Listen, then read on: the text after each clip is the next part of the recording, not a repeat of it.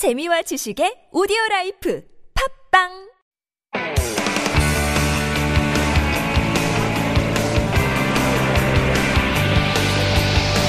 From the latest headlines to conversations about the trends and shifts that shape society at large, explore what makes living in Korea interesting with Life Abroad on TBS EFM.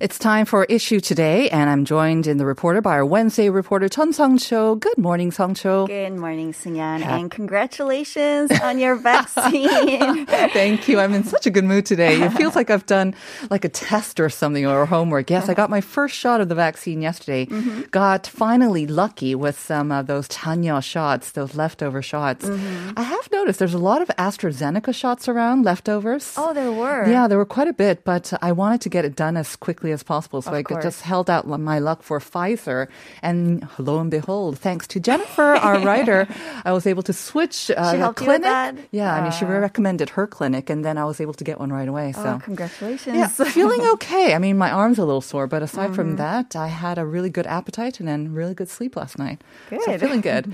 And we're going to kick off today's Issue Today with some good news as well, because an additional batch of some COVID-19 vaccine from Moderna arrived yesterday, and that's expected to boost the nation's vaccination drive and also help quell uncertainties about more supply disruptions. Right. So 1.39 million doses of the Moderna vaccine arrived in South Korea yesterday, marking the sixth batch of shots that arrived here. Well, Moderna earlier planned to supply 8.5 million doses to South Korea in August, but there was a supply disruption and notified Seoul that they're going to adjust the amount to half of what they promised earlier. And South Korea sent a delegation to its headquarters in mid-August in protest, and Moderna then promised to send 7 million doses by the first week of September, and Moderna has actually sent 8.15 million doses since August 23rd, including yesterday's shipment. So it means they exceeded the promised amount. Now, this is contrary to what an article said over the weekend published by the 한국 경제, or the Korea Economic Daily. A rather controversial article about how government officials had gone on this extravagant business trip to the U.S., the one that you had mentioned, spent a lot of money, and they had gone so to secure more vaccines, but actually Moderna had failed to send the promised amount as well. Right. So allegedly, I mean, the article said, the problematic article claimed that the government's delegation visited the Moderna headquarters to make a complaint about the supply disruption, but they were only able to get 4.2 million doses of vaccines as of Sunday. What's more, the article pointed out the fact that the delegation, consisting of 3 people, including the vice minister of the health ministry, spent a total of 19 million Korean won, which is $16,000, for their flights and accommodation, which is an exorbitant amount of money, considering that it was only a 2-day trip and spent by 3 people in total. But if you consider the vice minister, and apparently they had flown in business and stayed at a 5-star hotel, apparently it's in line with the guidelines for these high sort of level public officials. But I guess the major controversy was that they had spent this money but actually failed to accomplish their goal. But what you said before, that's simply not true now, is it? It is not. The article was published just 3 minutes before the KDCA regular briefing on Sunday, so it shows that it was a presumptuous move by the newspaper. The article had to be corrected in just 5 minutes, saying the vaccine supply is 250,000 doses short of what was promised instead of 2.8 million. It's a big difference between 250,000 and 2.8 million. Right, of course. Health and Welfare Minister Yeo Jun-sung made a statement denouncing the newspaper that it is politicizing vaccines and undermined trust of the country's vaccine control tower. All right. Well, the plentiful supply even has officials talking about the possibility of even shortening the time frame between the first and second doses. We'll have to see how that goes as well.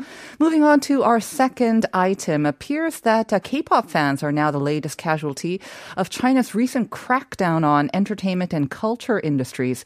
Weibo, which is China's heavily censored version of Twitter, announced over the weekend that it had suspended 21 fan accounts dedicated to K-pop artists due to, quote, irrational star-chasing behavior. Yes, Weibo has imposed 30-day suspensions on 21 accounts belonging to fan clubs of such acts as the chart-topping K-pop sensation BTS, IU, and NCT. The list also included fan clubs of individual members of groups such as Blackpink, Red Velvet, and Girls' Generation. Weibo has also deleted content that prompted suspension. This comes, I remember, over the weekend. I think it was Jimin of BTS. It was his birthday, so Chinese fans had paid for the wrapping of Jeju Airline or some local flight with Jimin saying happy birthday, and then that account was suspended. So it comes as part of a wider move where the entertainment industry has kind of fallen under the scrutiny, let's say, neutral word, of the ruling Communist Party, as President Xi's clampdown on private business has broadened beyond its initial targets in the tech sector. Right. I mean, we've heard of various Chinese celebrities being targeted by the government before, but the recent crackdown is wider in scope and actually harsher in severity, with their presence mostly wiped clean from the country's internet. Well, the Communist Party views popular culture as a key ideological battleground and has long kept the entertainment sector on a tight leash with stringent censorship. And under President Xi, the party has grown ever more obsessed with ideological and cultural control. And some say this recent crackdown is sort of reminiscent of the Cultural Revolution, a decade of political and social turmoil between 1966 and 1976. A lot of the public members are expressing their sort of disbelief and also shock that this is coming about now. Even on the Weibo, I've seen it as well. And celebrities, Chinese celebrities, world-famous celebrities with foreign nationalities, they have been unfairly or they have been targeted as well. Right. All right. Moving on to our last item. It's about the Seoul government. It's going to expand the number of categories for civil complaints that can be handled by its AI chatbot service. And this is to enable people to submit petitions and ideas more specifically. Yes, Seoul Talk, it's what's called. It's an AI-based chatbot service on Kakao Talk that serves as a non-face-to-face communication channel through which residents can discuss civic matters. It can answer questions and make appointments for public services 24/7. It started February last year, and currently around 170,000 people have subscribed to the channel. So the categories to which people can submit their complaints have been reclassified, and the number of the categories has increased from 46 to 54, meaning people can raise issues about more things in more detail. The Seoul office says the goal for the service is to act like an AI secretary for Seoul residents. I guess it also shows that the AI is getting smarter, right? More able to deal with more complaints. Right. All right. Kind of scary. All right. Thank you very much for those updates, Song Cho. We'll see you again tomorrow. See you tomorrow.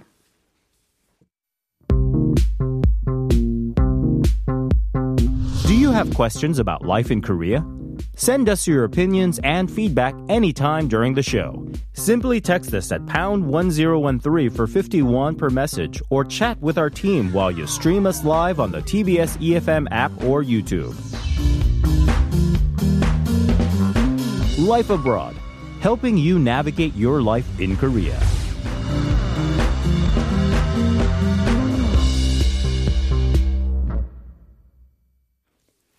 And we are back with Up Your Space. This is our segment dedicated to trends and ideas about lifestyle, design, and home interiors.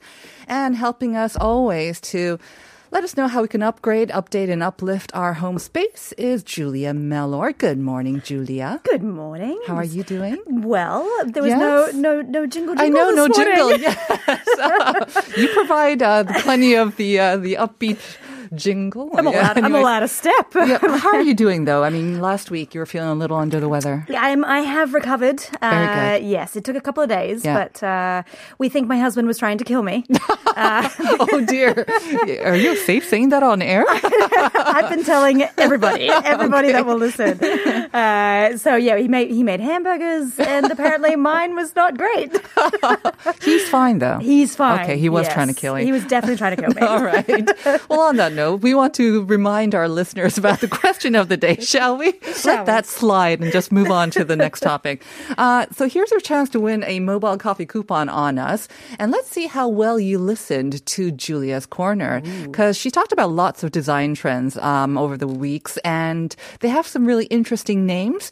So we're giving you three options, and which of the three did she not talk about? So 다음 중 인테리어 디자인이 아닌 것은 무엇일까요? 줄리아가 다른 두 개에 대해서는 굉장히 많이 설명해 주셨거든요. 아닌 것을 말해 주시면 됩니다. So here are your three choices. Grandma chic, moonwalk, or minimalism or minimalist. So those are the three. Which did she not talk about? And the number to send it in, once again, pound or sharp, 1013. That's a tough one. Especially for the younger people, I think that would be really tough. You know, born like after maybe 1983 or 2 or so. Yes, good, because I'm 3. So. Oh, yeah, that's true. So you have no idea what the other one's about. Not a clue, no. All right. So usually we offer our listeners great tips on how to beautify their homes, you know, change things up, basically on what to do. But today you're shaking things up. Look, it's time to stop being so positive. We're always so nice. Is this something to do with the hamburger and your husband again? But okay. Look, it's been a dark week. All right. So I'm getting all negative. And now it's time to talk about the don'ts. Yeah, the no-nos. Don't do. Yes. And this is quite big, too. I mean, yes, we talked about what to do, but if you pile it all on and, you could live with the consequences, especially when it comes to furniture and DIY projects sometimes. Ooh. You know, and you learn over the years, you learn about things like, that looks so pretty in a store and you love it. And then you buy it on a magazine. When Julia talks about it, it sounds so easy. Everybody immediately buys it, right? Right. So, but then you buy it, and then over time you realize, that was actually not very convenient, or it wasn't very comfortable. Right. So actually, thank goodness, we've got professional interior designers to tell us over their years of experience what things are actually common traps that you might think, I'm so trendy and cool, and then end up being, that's really annoying. This is really important, I think. Just as important as what to do is what not to do. So let's get started with the first one then, shall we? First one is actually pretty logical, but you can fall into this trap, and it is low furniture. Okay, well, I have to say, when I saw this title, low furniture, I thought you meant, cheap furniture. Low-end furniture. But no, you're talking about literally sort of low, close to the floor furniture. Physically close to the floor. Now, this is usually two things that are physically close to the floor. For Korea, it's not a big deal because we sit on the floor. Exactly. Or sometimes sleep on it, too. No? Well, that's right. But the beds are always low. They can be low, but also chairs can be low. That's true. They're kind of trendy, too, sometimes. They are. You know those beach hanging chairs that sort of you sink into, and they look great. And actually at the design fair that was out recently, we went and visited, and there were these amazing looking chairs, and we sank into them, and then I thought, how on earth am I going to get up? It's great when you're in them, right? Yes. Try to get out of them. Yeah, it's a different story. It's a big deal. And the thing is, you might think, I'm so able-bodied and sprightly. I can deal with small furniture. I'm young and fit. And then when you realize, I'm not always young and fit. It's like all day. You're not going to be forever either. That's right, yes. But, I mean, if you get pregnant or if somebody in your house is pregnant, that's a big deal. They can't use it. If you get injured, then you can't use it. Right. And then just if you're tired and everything is hard. Really? So, and this goes for beds as well. Beds are a big investment. They go for a long time. So they might look cool and minimalist and zen, but actually they're very uncomfortable. And they can collect more dust. I mean, the closer to the floor, I mean, obviously, right? Yes. You're going to collect more dust. And so, I understand the kind of the desire or the attraction of low sort of lying furniture. It looks minimalistic, like you say, but also with a lot of Korean apartments, the ceilings tend to be not so high. So when you have low furniture, it kind of, relatively makes the ceiling look higher. It lowers your vantage point. It's all that angle. So angles. I see the appeal, but again, when it comes to just comfort and getting in and out of them, yes, I think at least medium height or higher. I love high beds, by the way. Do you really? I love it. I love like being able to roll over and then just land on my feet. Oh, see, I have a fear of falling on my face. Oh, you still do that? I do, because Is that your husband maybe pushing you out of the bed? These are all these things that we're now, wait a minute, how does that work? When you're deep in sleep, he pushes you off. off you go. Get up, get out. All right, some good hints though. Okay, I guess what can you do to remedy if you do have a low bed? Because beds can be expensive. Just put another mattress on maybe, or a thick topper. Nice, easy way to do that, because I mean, honestly, the frame doesn't do much. It's not holding anything. Right. Uh-huh. So you put a couple of extra mattresses, some toppers, some blankets, and dive on in. It's like the Princess and the Pea or something like that. That's right. All right. Let's move on to our next one. This is really important, I have to say. Tiles. Tiles. And now tiles, you know, you might not think, oh, why would tiles be such a problem? Mm-hmm. But these days, statement tiles are a big thing. Now, they can be in a backsplash in your kitchen, or they can be in your bathroom.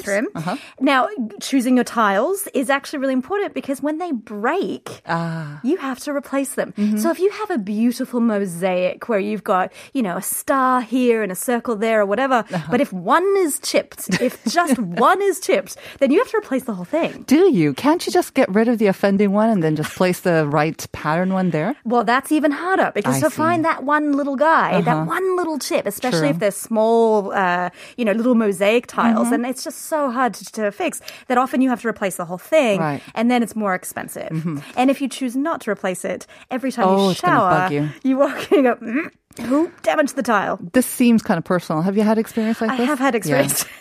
I have to say, I have cracked tiles in my bathroom as well. I don't know what happened, but it's leading from the ceiling to my bathtub. So I don't think it's anything I did. But I have to say, it makes me kind of uneasy when I do look at it. I'm thinking, is my ceiling falling down? Well, that's right. Structural issues. Right. So I'm just leaving as it is to show if it progresses any further, then I should be really alarmed. So I'm leaving it there. That's smart. But speaking of tiles, along with the pattern ones or the statement ones, I remember hearing or seeing on one of those design shows or like home finding shows on TV, which are everywhere. Love them. The small tiles are really kind of in too, right? Yes, the speckled version. Yes, or the smaller, the squares are just smaller, and they're either individual or they're kind of, I don't know, kind of glued together in a bigger thing. Yep. But they're talking about it could be hellish to try to clean them. So if you're a clean freak, don't go for the tiny tiles, which look great, but they are not very easy to clean. They're really not, and actually, I will speak from personal experience on this one, because the house that we bought has those tiles, and actually, they are a nightmare because of the grouting. There's so much grouting, and the mold just gets into grouting. Mm-hmm. It doesn't bounce off the tiles. That's why we have tiles. So so you really have to scrub them and really take care of them, right? Or and when you say we, I mean husband. Yes. Well done. That's right. That might have something to do with the hamburger I'm pushing out of the bed, by the way. It's all coming into place here. All right. So tiles is very important. Mm-hmm. And then the next one, this is another lesson that I had to learn the hard way. Yeah. Right. I also learned this the hard way, and it's too late to go back. It looks so great in magazines and shows and celebrity homes. Everybody uses them. In fact, I just watched a great documentary just recently about a hotelier that was renewing hotels in Canada, and they're like, open shelving looks great, in kitchens you can put plants and things, and I go, ooh, so pretty.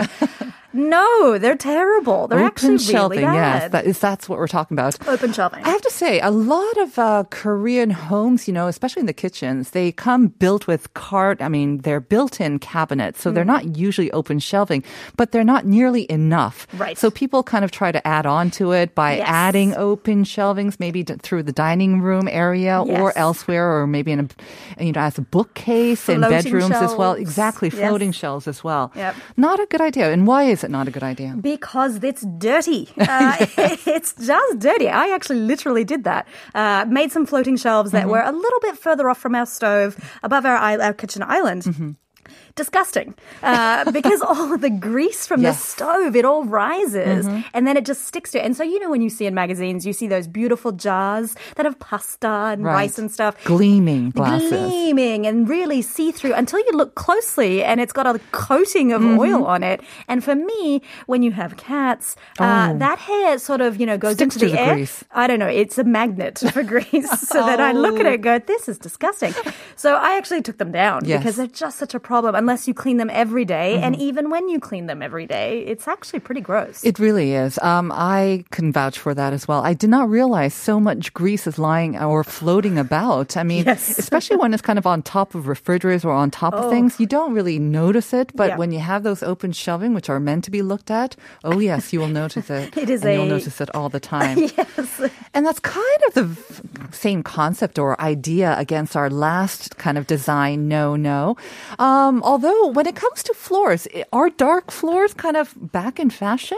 Dark floors are kind of a bit back in fashion because they contrast with everything else that's in your house. Mm-hmm. So you can do like a lovely white minimalist theme but have a dark flooring. Mm-hmm. And that sort of makes it pop out and is really great.